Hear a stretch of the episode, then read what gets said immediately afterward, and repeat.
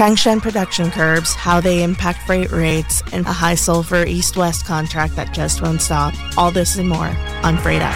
Hello and welcome to Freight Up. My name is Fernanda and I'll be your host as we navigate the seas of freight and commodities.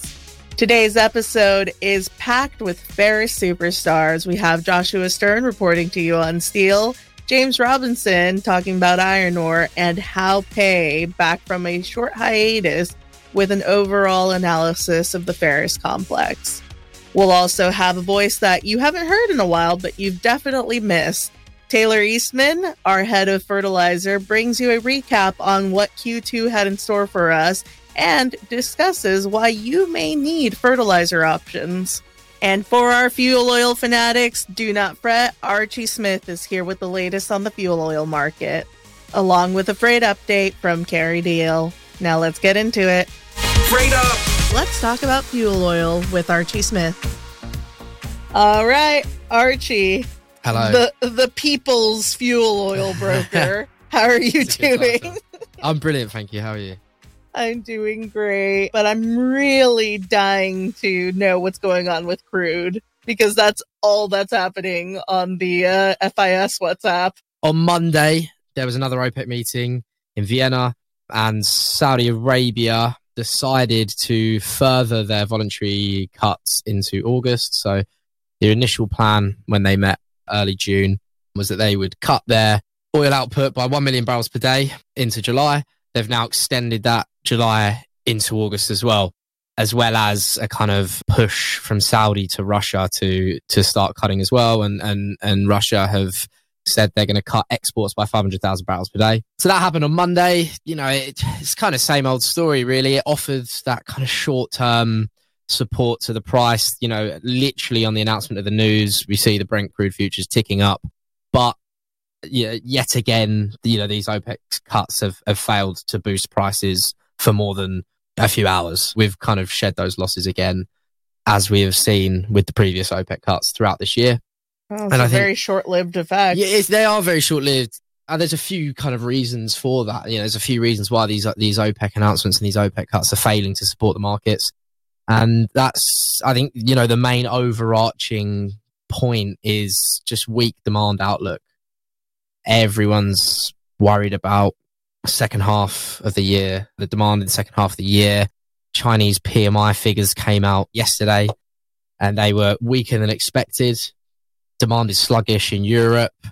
Factory manufacturing levels have been weaker in, in China. So, all, you know, all the data is really kind of leading to this, this weak demand outlook. And that's kind of the main uh, overarching point why oil has been shedding. As well as that, you've got the high interest rates all over the globe.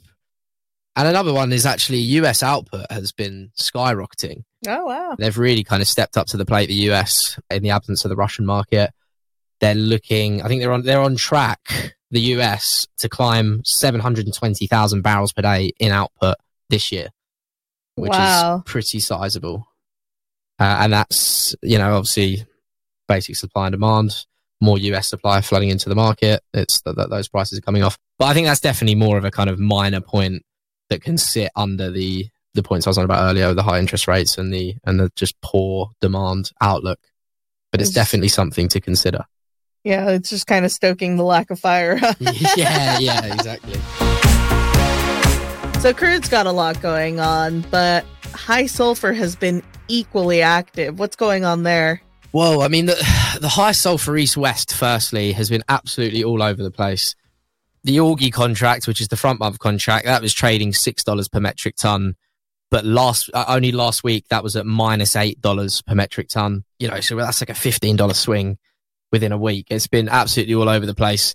I think it was it was so weak last week because there was a lot of there was a lot of cargoes going into Singapore and there was less Chinese feedstock demand for the, for the high sulfur fuel oil because the Chinese government implemented more crude oil importing quotas. And with more crude oil importing quotas, the refiners, you know, high sulfur fuel oil is a, is a byproduct of refining crude oil. So, you know, if China's importing more crude, they're going to be producing more high sulfur fuel oil as a byproduct. And therefore, there's less demand in China for that to import that Singapore high sulfur fuel oil as refinery feedstock. So that's why we really kind of saw it come off last week. and then it's it's rallied again in kind of beginning of this week because there's there's been quite a lot of buying in the 380 cracks in the market, and also I mean there's just kind of general high sulfur tightness.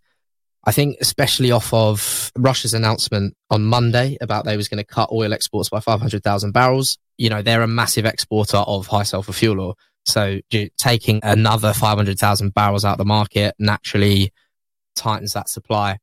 But, you know, then there's the discussion that, okay, if Russia is taking away this 500,000 barrels export and also coming to the end of their refinery maintenance season, are they going to be producing domestically more high sulfur fuel oil? And then that finds its way back into the market elsewhere. You know, that, that as we've dis- seen, as we've seen, that's, you know, a discussion that, that can be had. But the way the market's reflecting at the minute, it's definitely seeing as right. That's 500,000 barrels of fuel oil a day that's getting taken away from the market bit of tightness in supply, and that's why we've kind of seen these cracks really push, and hence the the high sulfur east west has has rallied. I think you know it's, it's important to bear in mind that pretty much all of this Russian high sulfur fuel oil is going east, mm. hence that differential in the east west. Oh my gosh! So yeah. that's wow. There's like a whole Mind story. yeah, yeah, I'm like that that meme, you know, the math meme where yeah, you're just putting it all together. From the hangover, yeah. from the hangover. That's, yeah, yeah, that's yeah, me right now. I was like, wow. yeah. So is that having any effect on the just come on, it's time on the high fives? I was wondering what you were doing there, and then it all made sense. Yeah, hundred percent it is. So taking the August, you know, the front month Singapore high five, that has tightened over 25 bucks in a week. Like I mentioned before, Sing 380 crack is a lot stronger. And when that gets stronger, the high sulfur flat price gets stronger, bringing it kind of closer to that low sulfur Singapore price. Hence, you know, tightening the difference. And therefore, the Sing high five is a lot weaker. It was around 102 dollars per metric ton when I left to the August contract, and that was like 129, 130 at this point last week or beginning of last week. So we've really seen some tightening there. Okay, so unfortunately, we've come to the end of the Archie hour, which is tragic for all of us, Sad but do not worry. He'll be back next week. In the meantime, what should we be keeping an eye out for in the coming days? I think all market participants or anyone with an interest in the fuel oil market should really keep an eye on the, the high sulfur East West and the, the Singapore high sulfur crack.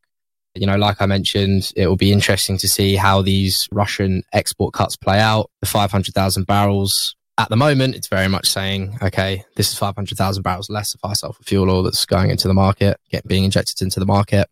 But with Russian refinery season coming to an end, and them keeping more of their domestic products because they're not exporting it, will that have the opposite effect of them producing more high sulfur fuel oil and then kind of injecting it elsewhere?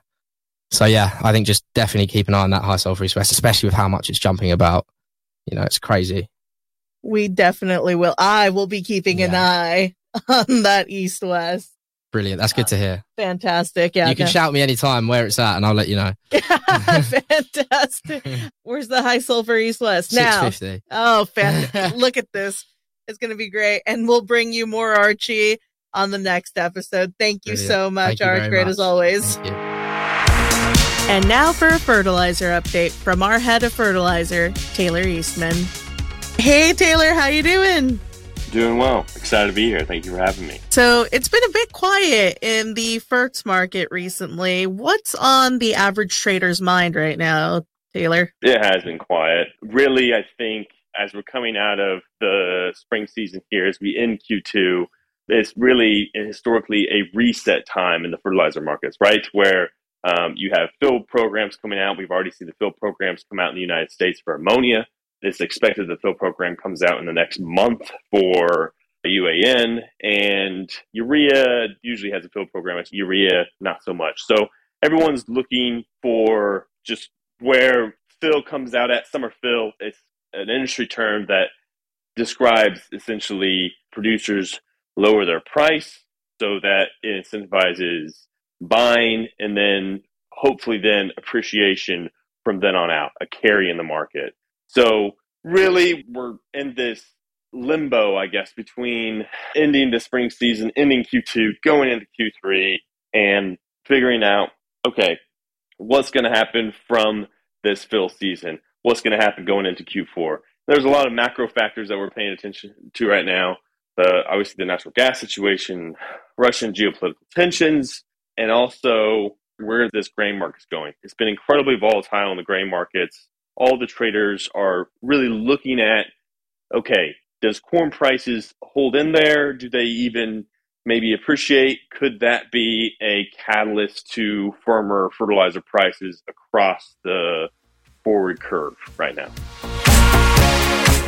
So it looks like traders have a lot on their mind. Could you, for the audience at home, give us a recap of Q2, the spring season? Yeah, spring season, I think, definitely wasn't as grim, I think, as, as some would probably have as expected. In Q1 and in part of Q2, we did see prices, we have seen prices come, continue to come off from where we started at the beginning of the year. However, prices, once we got down around this $300 mark for FOB NOLA urea, 200, 180 to 200 for UAN, and 450 or so, 440, 450 for DAP, it seems like prices have kind of been stabilized. And going back to what we discussed last time in the podcast, volatility has really come off. I think the last time we did this podcast, volatility year to date for 2023 on just urea was 42%. Now, I think that's probably dropped. I need to check my numbers, but by at least 10%. So we're expecting, or I think the trade is expecting, that volatility continues to remain a little bit subdued compared to the beginning of the year. And I think that's really how the spring season played out, where prices just kind of, I mean, there was these $10, $20 moves in the market sometimes, but we just didn't see a very volatile spring like we have in 2021, 2022. So maybe a bit of a return to the norm, I guess, from these crazy past few years we've seen. And it was, I guess, the tone probably was prices remain relatively elevated compared to what some may have expected. So, given what we've covered thus far, what might Q3 and 4 have in store for us? What should we be looking out for? Good question. So the macro factors are something to keep an eye on, right? The grains markets, as I mentioned earlier, the natural gas situation, also this Russia geopolitical tensions, Ukraine as well, all things to be keeping an eye out for. What's really moving the, I think the market is going to be obviously the S&D going into the Q3, Q4 season for fertilizers in general. So things like when's the next Indian tender for urea? How many tons are they expected to take? Does Brazil come in in a bigger way here in Q3? Do we see more demand than expected there? But also, too, things that the audience can think about at home is do natural gas prices get so high where production considers turning off in some parts of the world, like Europe? for ammonia. Also, grain prices. If grain prices rally from here and we see high fives, maybe into sixes for corn, does that push prices higher on fertilizer as well? So the fall season is definitely, I think, in the past more correlated to some of these macro factors, but also you can't ignore the S&D and fertilizers right now. Wow, a lot to look forward to in the coming quarters. I hope you'll come back to give us updates on how that plays out.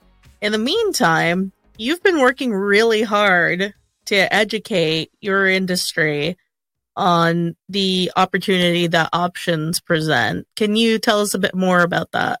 Yes, with the help of our great comms team here at, at FIS, we were able to publish a, publish an article and fertilizer focus on options, the mechanics behind the options, of fertilizer options, and what we expect to see in the future for options, the options market. And I think that it's a, a very important piece that we hope to circulate to many of our clients. And right now, we continue to be in the education phase as they're a relatively new contract. The possibilities for options in the fertilizer markets are very promising. And we hope to speak to a lot more potential clients and existing clients about this at the Southwest Conference coming up in Denver that we're going to be attending, which is in about two weeks' time, July the 17th through the 19th. So if anybody's listening that wants to meet us at this conference, please feel free to just uh, drop us a line at our email or on our company webpage, and we would love to meet and discuss options. And we'll make sure to link Taylor's details down below. Why don't you give us a bit of a teaser into the article? And I have one very simple question for you. Why should I, wherever I am in the fertilizer supply chain, bother with options? The option highlights how you can use fertilizer options against your physical position. So what I think is what all everyone in the business can relate to is the enormous amount of price risk that they have to take on between the time that they procure the fertilizers and the time that they sell the fertilizers. More so than in other commodity markets such as grains, for example. What we have tried to do is develop a market that's maybe a little bit, I guess, better in a sense than just plain futures and introduce options to the market. And it's very interesting because it's, again, this asymmetric risk payoff where you're uh, paying a premium to have some type of price protection. And that's very interesting because it's never been done before. And I think compared to the total margin that some of these firms are trying to target, it, it makes complete sense to use options. So that's really wherever you are, whether you're the producer, the distributor, wholesaler, the retailer, or even the farmer, I think options make a lot of sense, especially considering the seasonality of fertilizers, right? You only put fertilizers down once, maybe twice a year. You're not consuming them every single day. Options, I think, work in that type of seasonality commodity market. You can't see it because this is a podcast, but Taylor gets this just twinkle in his eye every time he gets to talk about fertilizer options. It's really great. So if you're going to be in Denver in a couple weeks time, make sure that you get him talking about it. It's a good time. Promise you'll thank me later. All right, Taylor. Well, I think that's it for us this week. Thank you so much for joining us, and we hope that you will join us soon to give us an update on the fertilizer market. Absolutely. Thank you so much for having me. All right, Kerry, good to have you back. How was Athens? It was excellent. Very, very warm crowd, great food, and uh, very warm climate. I have to say, it was about 36 degrees or so when we were down there excellent trip, as was New York the week before, to host both our U.S. offsites and our excellent uh, U.S. Spring Outlook event. That explains the uh, the bit of jet lag that you must be experiencing. exactly, exactly. I just wish I came back with better news, or at least on a less bearish note. oh no. Say. Signs continue to look negative, particularly for the big ships right now. In macro news, the situation when we look at the Chinese steel demand, which to be fair, we here at FIS have been arguing all year will be weaker than expected, is looking notably worse for the second half. Just at the end of last week, the China Iron and Steel Association, together with four of the leading mills of the country, including Baosteel and Ansteel, the two largest, issued a dire profit warning stating that we have already seen the peak demand in China for steel this year demand appears to be weakening and saying that the mills are already operating essentially on razor thin profits, if seeing any profit at all. Even the services sector is not looking that fantastic, with Caixin reporting that their measure of China's services PMI dropped from 53.9 in June to 57.1 in May. Even if we assume the Chinese mills are, let's say, exaggerating the situation a little bit in order to attract some more government stimulus, the signals just don't look that good for the Capes. We had near record Q2 iron ore exports from Brazil. What's going on in that area? I mean, that is true. Vale reported, in fact, uh, absolutely outstanding results, the highest since before the Brumadinho Dam disaster in 2019. So the problem is that it's highly improbable that second half demand for iron ore could possibly match oh. that first half demand. And I think that's the issue here. That's the issue, certainly, that Cape traders have understood, and rates spent much of the last week once again grinding lower with the Baltic 5 TC average falling 19% to 12,234 today. That's Wednesday, with both C5 and C3 falling and TA business being particularly hit. The futures have not looked much better, although I do have to say they've been grinding down at a slightly slower pace. We have slight bounce today, seeing the front month Cape 5 TC contract marked right now at 14,375 value on FIS Live. That's down $1,300 on the week, with Q4 down about the same level on the week, trading 15,475 today. I think it's also worth noting that the technicals on the capes do not seem to suggest a reversal just yet, despite that slight bounce today. I can see those Bollinger Bands widening, which to me suggests more potential to fall yet. And I would refer listeners to our technical guru, Ed Hutton. Who, by the way, is going to be on the podcast next week. Exactly. So perfect timing, right? but his reports also suggest, I believe, a little bit of room for a further fall here after this current dead cat bounce. Wow, you must not be ship owner's favorite person right now. You know, I, I, I think I might have shocked the audience with my bearishness a touch at, at the event last week. Yeah. I mean, Panamax is unfortunately faring little better at all, with the supply of tonnage in both basins seemingly offsetting any growth that we're seeing in that cargo demand for the moment. In the Atlantic, a busy start to this week in fixing terms has not translated into any rise in rates, with both TA and front haul grinding lower by about 700 bucks per day during the last week. Sluggish demand in the south has meant that that P6 Brazil Asia grain round voyage has continued to fall as well. In the east, despite an uptick in NoPac demand, rates have continued to slide, while out of Australia, it's uh, some demand for minerals cargo, but very, very wide bid offer spreads seem to be preventing too much fixing there. On the paper, we did see a bounce today on the front month Panamax 4 TC contract that offered some glimmer of a floor. And indeed, the August contract now marked at $9,300 on FIS Live. That's against $9,400 last Wednesday, so almost flat. The Q4 has bounced as well, but remains a little bit further down on the week, about $400 down on the week, marked currently 10300 a lot of information to take in there, Kerry. It is indeed. It is indeed. And a lot happening, particularly in the Chinese steel industry. So I'll let my colleagues on the uh, iron ore side speak to that. And now for your steel update with Joshua Stearns. Hey, Josh, nice to have you back. How you doing? Yeah, hi, Fernanda. Thanks. Yeah, another great day here in uh, Copenhagen. Lovely. So, what's going on with steel? Steel has been pretty busy actually over the last week and a half here. There have been quite a few, well, I would say, events out in the market that really kind of scared people. So, there were some issues and some flooding out in Germany, out at the Salzgitter plant, which kind of originally was yeah, it really kind of spurred some interest there in the EU HRC contract. And we've been trading at very low prices over the last couple months. So it kind of scared the market and drove prices up a bit. Then a few days later, you started to hear that it was really none of their rolling mills that, or just the rolling mills that were affected. So the HRC price kind of has come down a tad, but it's still higher than it was a couple weeks back. The index jumped up about by about 13 bucks yesterday. So there was definitely some room there for for positivity, definitely with a with air on the side of a bit of caution there. Uh, there doesn't seem to be that much actual physical demand at the time being as well.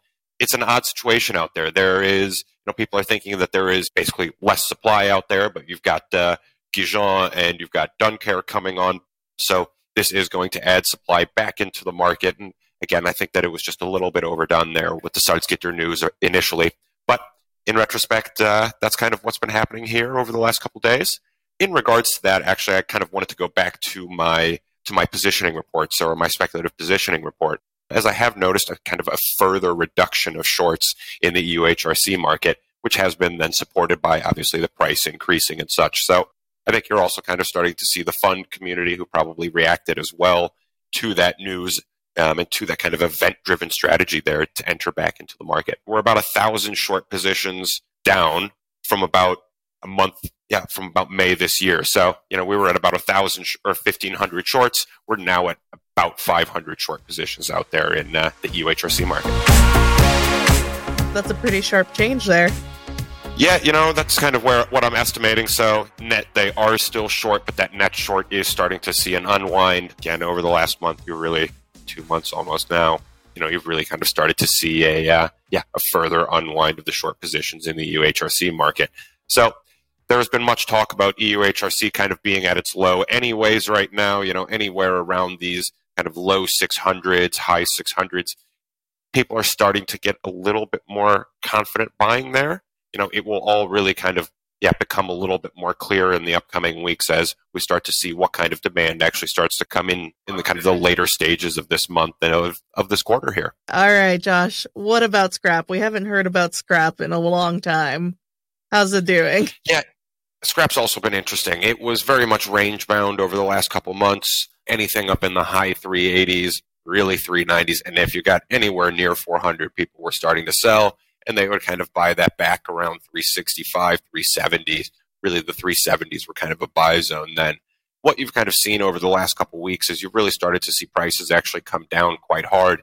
And, you know, the market is pretty convinced actually that this kind of 380 ish mark is really kind of where fair value is for the scrap prices. So, scrap prices are, yeah, a bit they're a bit depressed at the moment. Rebar prices are on their way down out in uh, in Turkey as well. There have been a, it was down a dollar last night on scrap prices. I think it was four and a half dollars on rebar, almost five. But in general, there is a bit of pressure, but there isn't a lot of volatility right now in scrap, so it's not really moving heavily. In the derivative market, we're about six bucks wide bid offer at the bid ask spread.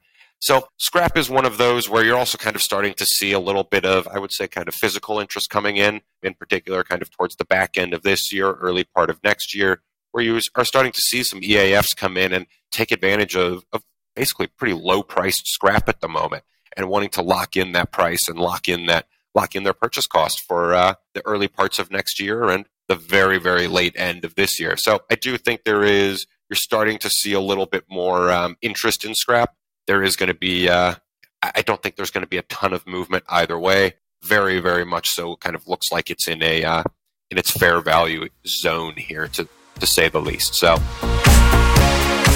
Fantastic. So, a lot going on with the EU HRC, US HRC, and the physical side of scrap, Josh.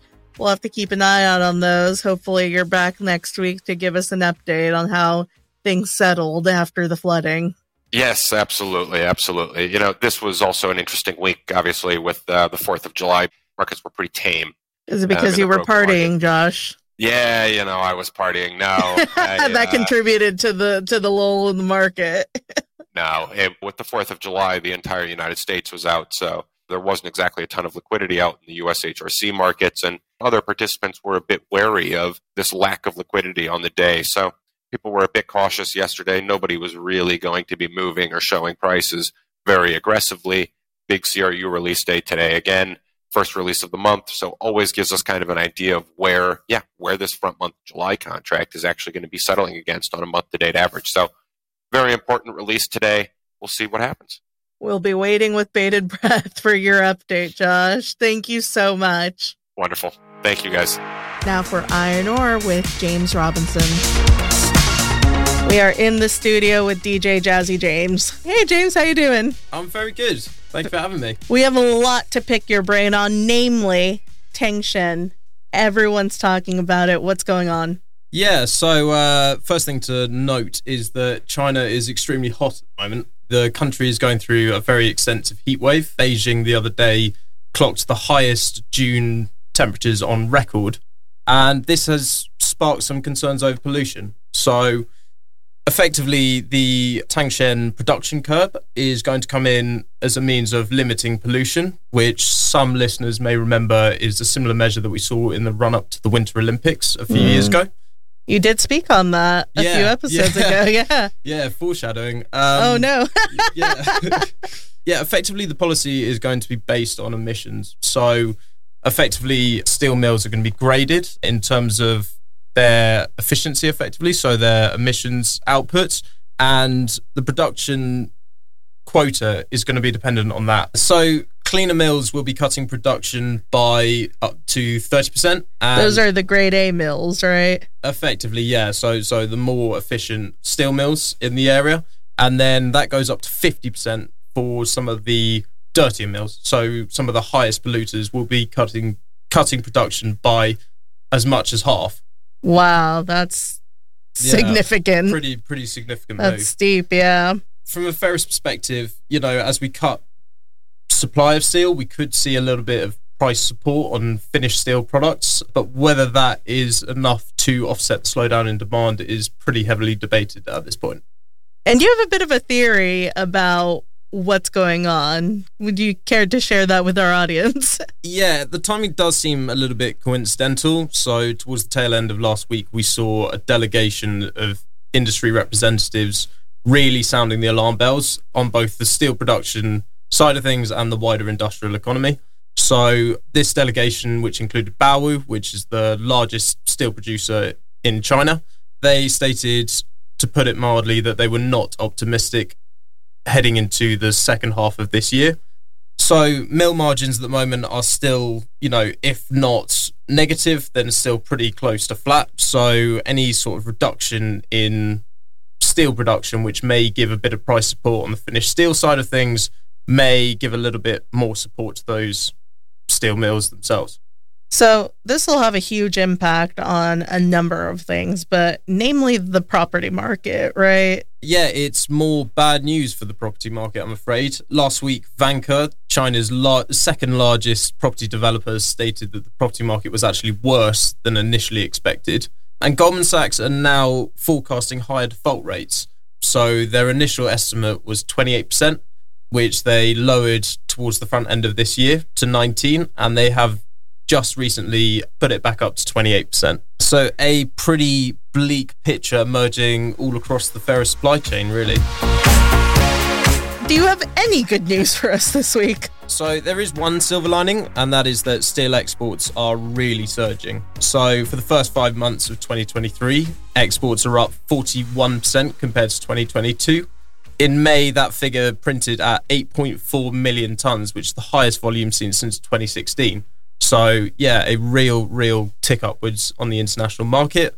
That has largely been driven by a depreciating yen. So RMB is down, I think it was 5% on the year. A major driver of that was that was the depreciation in currency. So RMB is down approximately 6% on the year, which makes for cheaper imports for foreign countries buying Chinese steel a good way to sort of think about steel exports is it can be treated as a bit of a release valve. So if there's excess stock in the Chinese economy that can't be sold domestically, then it's very easy to sort of flog it on the international market. You might remember that a couple of years ago, I believe it was 2016 actually, the last level that we saw that level of exports. That was when we had a real backlash from the United States and other Western countries regarding steel dumping. So that may just be something to look out for going forward. Fantastic. I'm just glad that we can end this segment on a high note. To an extent, yeah. So the majority of this week, despite this onslaught of bad news coming out of the Chinese economy, iron ore has been trading pretty remarkably flat, actually. So we've been trading around the 109 level pretty much all week. You know. Well, there of, goes that high note. Yeah, yeah but uh, yeah, we've been we've been trading pretty much exactly the same level around 109 for the majority of this week, except this afternoon where we pushed past the 110 mark to close at 110.10. And the general sentiment within the market is is some real skepticism about why this level is holding. So, you know, I don't think that the stimulus prospect that buoyed the market over the course of last month, I don't think that that is as strong as it was last month. I think the fact that we haven't seen any stimulus of note, and I can't really bring myself to talk about it anymore, to be totally honest. But yeah, the lack of materialization on that front, I think, has depressed that sentiment a certain amount. So yeah, there is a shall we say, skeptical mood and a slightly puzzled mood within the market as to why we are holding these levels. Thought we said we weren't going to say the S word anymore. Yeah, been trying to avoid it to be totally honest for the for the benefit of my mental health. But uh, yeah hoping to go on a bit of a detox for a week or two. Well we'll see if james is able to uh, complete his detox on next week's episode. Thank you so much for joining us james robinson. Thank you very much. Thanks for having me. Let's dig into the ferrous complex with Hao Hey, Hao, how you doing? Hi, Fernanda. I'm good. I'm doing well. We haven't heard from you for a while, and I know the listeners have definitely been missing you. What can you tell us about Tangshan? Well, the, the I think the reason why we're so curious and so interested in that city is the city is named as the steel city in China. It's very similar like Pittsburgh in U.S. So Tangshan manufactured 70% of uh, finished steel and almost uh, 90% of half finished steels in China. So production curve coming late last week. So market is very interested in how the curve impacts on this place. Let's talk about those production cuts, shall we? Because I understand that air quality has worsened since the pandemic. So, can you walk us through that a bit, Hao? Let's review what happened in Tangshan. Well, uh, they have a scoring system which was relevant to emission pollution. So that normally happens in late autumn to winter, so which is from October to the January in the coming year. But it's very rarely to happen in June and July, which is a high temperature and rainy season theoretically. So that's a little bit unexpected to the market. So um, uh, let's go back to the scoring system. So there is a couple of scores uh, with grade A. Uh, mills with grade A needs to cut capacity by 30%, while all meals with grade B and lower are required to cut 50%. So that's a lot. However, market participants indicated that they have sintered ores usable days at over 20 days, so which could neutralize the impact of the curve. So in general, I think the curve shouldn't impact on the finished steels flows in, in the market finally, which means we still have enough crude steels, but the curve should have a strong impact on the iron ore market because market needs less iron ore in July and it's a certain thing. I mean, in more detail, the curve roughly reduced 30,000 tons of pig iron per day, or 1.2% of the total market. Uh, however, some of the mills mentioned that this impact could grow even bigger as more mills is starting to initiate maintenance in July. Those are some very heavy numbers, but in spite of this, it doesn't look like iron ore futures are losing any steam. In fact, they'd lost about 4% over the last three trading sessions, but it looks like they're gaining now. So, my question is is this kind of shrugging off sustainable? An early cash out effect in iron ore products. Because iron ore is, is a very sensitive product. It's like copper. It has linkage to all of the events. I'm what we are just saying is one side, a few factors from fundamentals. It could be fundamentals creating some various factors, but doesn't have to say that create a final hit to the iron market and lead to market, the market down.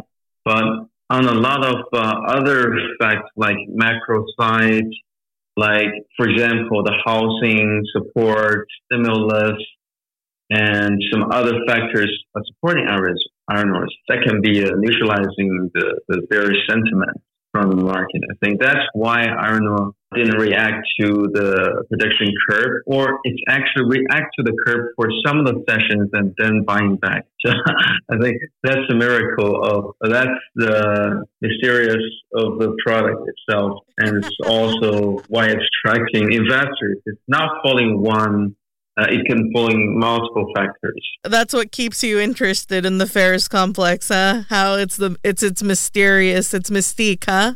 Yeah, that's interesting. We actually, I'm thinking to create one of the uh, one of the chart which is relevant to timelines to see how much times iron ore to follow the fundamental um, factors. Like for example, let's say there's like 12 months of a year so if I get a consequence that iron ore fall only, only three out of 12 months, iron ore is falling the fundamental factors, then we don't have to do the research. If there is like nine, oh, we're happy, we're, we're, we're, we're emotional support. If they're like a 10 or 11, definitely we have to do it. That'll be interesting, right? well, we all appreciate your research, Hao. Yeah, no worries. I think that's why a product's been very uh, liquid and popular is because a lot of in- investors they're thinking different angles. They're trading back on different rationales. That's why I keep it very liquid, popular, and usable to the spark. so going back to last week, we saw a jump on steel margins in China. How is that going to be affected by these curbs? First of all, I think the curb has a very limited support to the steel margin because in the broad picture, the broad strategy for Chinese steel mills in 2023 was to run it into a very thin margin and keep all the orders finished. So in this circumstance, like even we saw the virtual steel margin rebounded from 256 yuan to 304 yuan, which was 13% of the growth. However, the number was stuck in 250 to 270 ish level for five and six weeks previously. So uh, I, I, think I personally don't think it's sustainable because the first of all, the mills were running the thin margin strategies, and the other side of the story is with the mills trying to buy more expensive ores in the coast. So it, we'll probably see the margin went back in the coming two and three weeks. And more, in addition, I think the heavy rains and high temperature, along with the traditional light season, will limit the materials consumption. I mean, the finished steel's consumption. We saw a five typical steel consumption drop deeply from 9.66 million tons to 9 million tons over last week. The fast, uh, the fast, most faster drop in the year. And I think low steel sales expectations would push mills tend to sacrifice margin to keep finish uh, their orders. So in general, I think the and, and moreover, sorry, moreover, the fast depreciated Chinese yuan during the past three months would make more import cargoes like uh, would make import cargoes like prime coals and iron ore more expensive. So all these factors will tend to squeeze the fuel margin back to a low area. So I don't think. So finally, I don't think this is this. Uh, it could be sustainable. All right, there you have it, folks. Wise words from one of the top researchers of the Ferrous Complex, Hao Pei. Thank you so much for joining us, Hao. Thank you, Fernanda. Well, that's it for us this week. Thank you so much for joining us. But we have a quick favor to ask. If you could please jump on freightuppodcast.com and leave us a review or a comment to give us an idea of what you're enjoying in the show. Your feedback means so much to us. We really value it and want to make this show work for you. So please take a second and go to freightuppodcast.com to leave us a review. Thanks, and we'll catch you next week on the next episode of Freight Up. Freight Up!